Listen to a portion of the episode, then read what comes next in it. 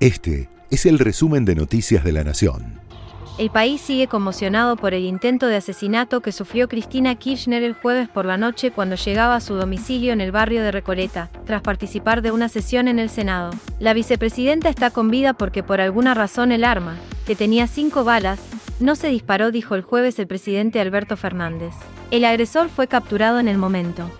Se trata de Fernando Andrés Sabac Montiel, intentó dispararle dos veces a Cristina Kirchner con una pistola Versa modelo Luber 84, de calibre 32, que se dejó de fabricar en nuestro país hace más de 40 años. Así lo explicaba el senador Oscar Parrilli. La investigación que está llevando adelante la justicia federal ya tiene el responsable, ya se sabe cómo fue el hecho, todo. Ahora lo que tiene que hacer es ir y buscar hacia atrás para que eh, nos diga a todos los argentinos realmente eh, dónde termina esto, si termina solamente en él o hay algo atrás este, todavía mucho más grave. Y creo que esto tiene que ser un punto de inflexión en la democracia argentina. Sabac Montiel vivía en la localidad de San Martín, donde la policía secuestró cajas con cerca de 100 balas. Además, confirmó que trabajaba como chofer. Tenía tres autos. Dos los alquilaba y uno lo utilizaba él mismo para hacer viajes. Los autos, decía, los tenía en el centro, en un domicilio en Paternal. Por eso solía viajar en colectivo desde San Martín hasta Capital. Montiel es un ciudadano de nacionalidad brasileña, de 35 años, que contaba con un antecedente por portación de armas no convencionales el 17 de marzo de 2021. En sus redes sociales se presenta como Fernando Salim Montiel. Allí se pueden ver sus intereses y las páginas que sigue, muchas de ellas ligadas a grupos radicalizados o de odio. Sin embargo, sus perfiles fueron dados de baja durante la madrugada. Minutos antes de la medianoche, Alberto Fernández habló en cadena nacional, es necesario desterrar la violencia y el odio del discurso político y mediático y de nuestra sociedad, dijo el presidente, que además declaró feriado nacional el día viernes, para que el pueblo pueda expresarse. Cristina permanece con vida porque por una razón todavía no confirmada técnicamente, el arma que contaba con cinco balas no se disparó pese a haber sido gatillada.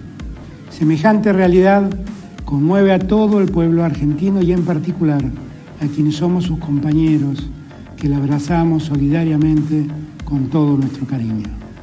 Este atentado merece el más enérgico repudio de toda la sociedad argentina de todos los sectores políticos, de todos los hombres y mujeres de la República, porque estos hechos afectan nuestra democracia.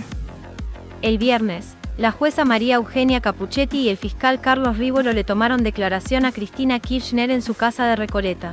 Los investigadores estuvieron en el departamento de Recoleta de la vicepresidenta y le tomaron declaración testimonial por el atentado del que fue víctima. El expediente está caratulado como tentativa de homicidio grabado. La víctima declaró, fue todo lo que informó la jueza antes de entrar a su despacho, en el tercer piso de los tribunales de retiro, luego de tomar la declaración. En las primeras horas de la mañana del viernes, el secretario de Justicia, Juan Martín Mena, y el jefe de la custodia de Cristina Kirchner, el policía federal Diego Carbone, estuvieron en Comodoro Pi. El feriado habilitó también masivas movilizaciones en repudio al ataque a Cristina Fernández.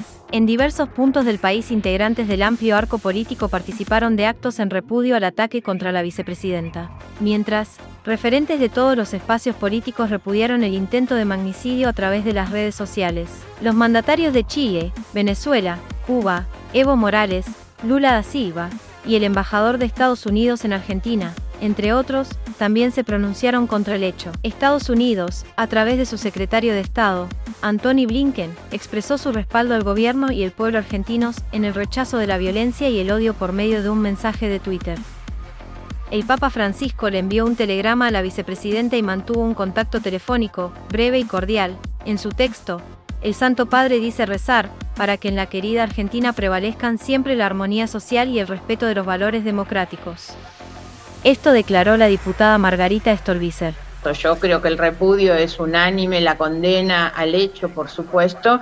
Ahora, fuera de esto, necesitamos un esclarecimiento del episodio, una investigación profunda, certera, urgente, por supuesto, para terminar también con tantas especulaciones que hay y que tienen que ver con miradas tremendamente subjetivas, interpretaciones tremendamente subjetivas sobre el episodio, que insisto, con la gravedad que tiene, eh, no se nos debería permitir, digamos, a nadie eh, que esas eh, interpretaciones subjetivas fueran por sobre la información certera que se necesita.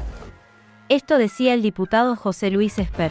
Triste, triste por, por todo lo que está pasando desde hace tiempo, pero bueno, poniendo énfasis en lo de ayer, obviamente me parece lamentable y aberrante el intento de asesinato a la presidenta de la Nación, la vicepresidenta en realidad, pero presidenta en los hechos. Eso creo que merece el más enérgico repudio. Ahora, eh, luego el discurso del presidente y mirando, leyendo la letra chica del decreto, la letra del decreto, el DNU me parece realmente repudiable también. Obviamente es mucho más repudiable el intento de asesinato al vicepresidente de la Nación, sea quien fuere, y a cualquier persona en realidad, a cualquier inocente. Mientras, son tres los muertos en Tucumán por una neumonía bilateral de origen desconocido. Desde el Ministerio de Salud de Tucumán informaron además que otras tres personas presentaron el mismo cuadro, por lo que los contagios se elevaron a nueve, todos en personas relacionadas con una clínica privada en San Miguel de Tucumán. Investigan si el origen del brote estuvo en cañerías o en el aire acondicionado. La AFA postergó los partidos programados para el día viernes. En adhesión a las medidas de repudio por el magnicidio fallido, los partidos programados para el día viernes se suspendieron y fueron postergados para el fin de semana. Los partidos entre Rosario Central y Talleres y Lanús versus Tigre se disputarán hoy a las 13 horas. Por su parte, el encuentro entre Patronato y Unión se programó para el día domingo. El resto de los partidos mantiene la programación estipulada con Colón versus Boca a las 18 y River versus Barraca Central a las 8 y 30 del día domingo. El puntero del torneo, Atlético Tucumán, recibirá a Banfield el lunes a las 9 y 30. Esta semana se conoció al nuevo entrenador de la selección de básquet. Después de la salida del Che García, el martes, la Confederación Argentina de Básquetbol anunció este miércoles por la tarde la llegada de Pablo Prigioni como nuevo director técnico de la selección. El entrenador tendrá como su primer compromiso la AmeriCup de Brasil, donde Argentina debuta el sábado ante Islas Vírgenes, para continuar en noviembre y febrero con las últimas ventanas de las eliminatorias para el Mundial 2023. Este fue el resumen de Noticias de la Nación.